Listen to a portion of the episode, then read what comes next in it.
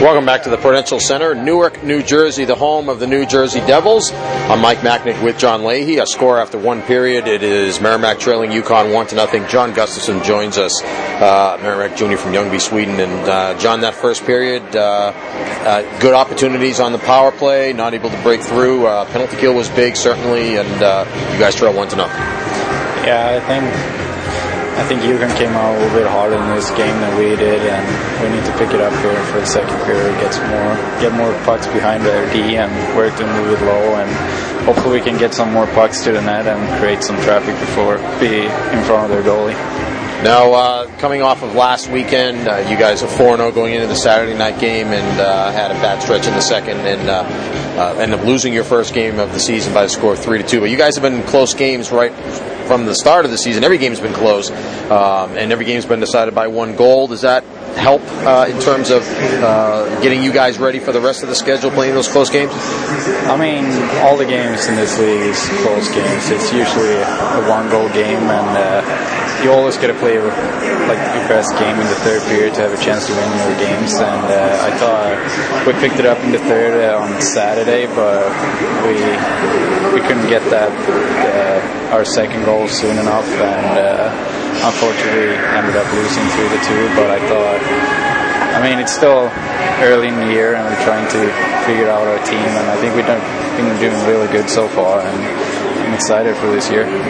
Well, five games into the season, tonight's the sixth game, and with 34 on the schedule, it seems to go by pretty fast. But uh, let, let, me ask you first of all, uh, what, what, do you like about you, your your team this season and how you played so far? Uh, I think our team this year, we feel like uh, everyone everyone is in the locker room. Like everyone is a part of the team, and we're all out there having fun together, uh, getting better every day, and everyone gets to practice, and we have fun and there's really nothing like a freshman or a senior on the once we step on the ice. It's we work together and it's fun going to the rink every day and practice and work out with these guys. And then, what do you? What would you say you guys need to work on so far? What are some of the areas in which maybe you guys need the most work? Uh, I think we need to we need to score some more goals on our power play. I think. Uh, like today, we had a five-minute power play here in the first, and it'll be a tight game right now if we can get some more goals on our power play. So penalty kill has been good so far. So if we get a little bit better on our power play, we'll win us games. Yeah, the power plays looked really good at times this season, and uh, but like you said, you probably want to uh, get some more pucks in the net. Uh, one in that first period would have helped too. But uh, what do you see happening out there? What what do you like about what's happening, and, and, and what uh, what do you think is contributing to maybe the power play being a little bit slow to get started this year? Uh, I mean, there's a lot of new guys we have on our power play this year, so maybe it takes time for them to get to know each other, finding each other, and I think maybe we should keep it simple at the start of the year before you get to know everyone. And uh, but hopefully we'll get better as long as we go. And uh, it's always like once you get in the flow, it's always easier to keep it going. Well, as we mentioned, you are from Sweden, Ljungby, Sweden. Let's talk about how you ended up coming to Merrimack. Uh, you know, how did how did the recruiting process go? Well, first of all, you came over over to play junior hockey in the United States from Sweden, and how did you how did that decision end up being made, and, then end up going on to college? Um, I did three years of junior hockey in Sweden, and after that, I thought I wanted to try something new. So I came over for uh, a CrossFit camp in Skiven, and after that, uh, NA team Amarillo Bulls picked me up, and uh, it was a little bit. It was a big change moving down to Amarillo, Texas, compared to living in Sweden. But it was.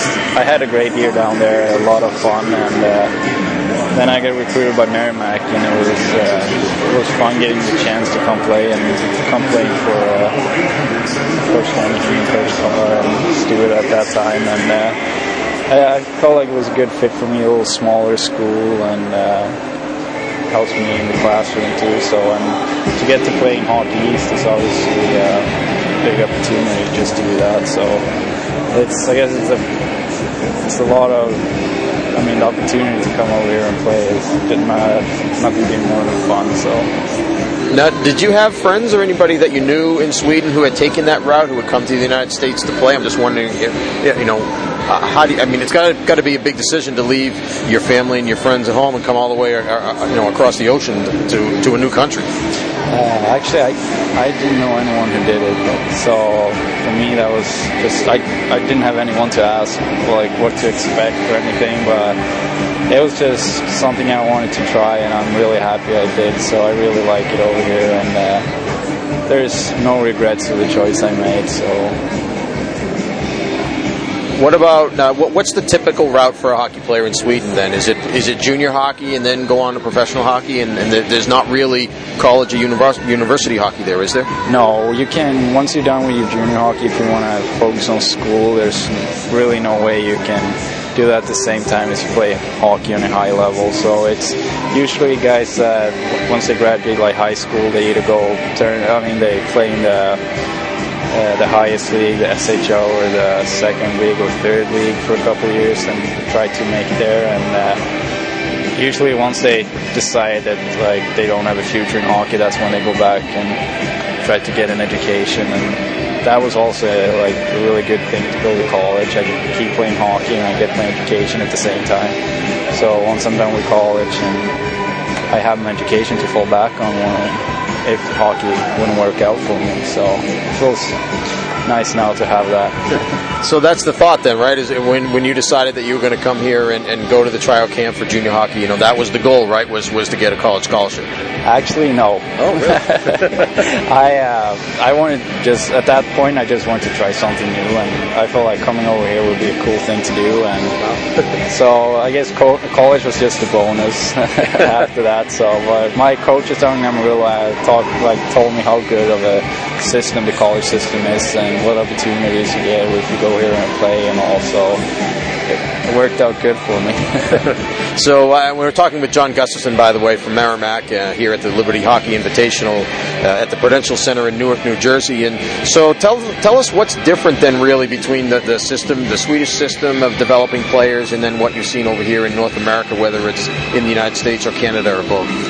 Um, I mean, once the system I've been uh, getting to know over here, you like from the junior level and up. Uh, uh, you only have a junior team, like you don't have a pro team that's connected to the junior team. Back home, it's like you have the the clubs and like you have the pro team that play in the highest league, and they have like a junior team and all the way down to Pee Wee. So it's you're like climbing the ladder and you're trying to make the the pro team. And uh, so you would stay with that organization and keep trying to climb the ladder. Yeah, usually that's how it works, okay. and uh, so that's a little bit different from over here. I feel like players are they move around a, way, a lot more than people do back home, and uh, usually once you find a like once if you're in a club back home, that's where you play for a lot of years, and also. Uh, you can go up and like if you're in the junior team, you can go up and you get a game with a pro team, and then you go back down and you get up and you can practice with them. That's not you can't really do that here since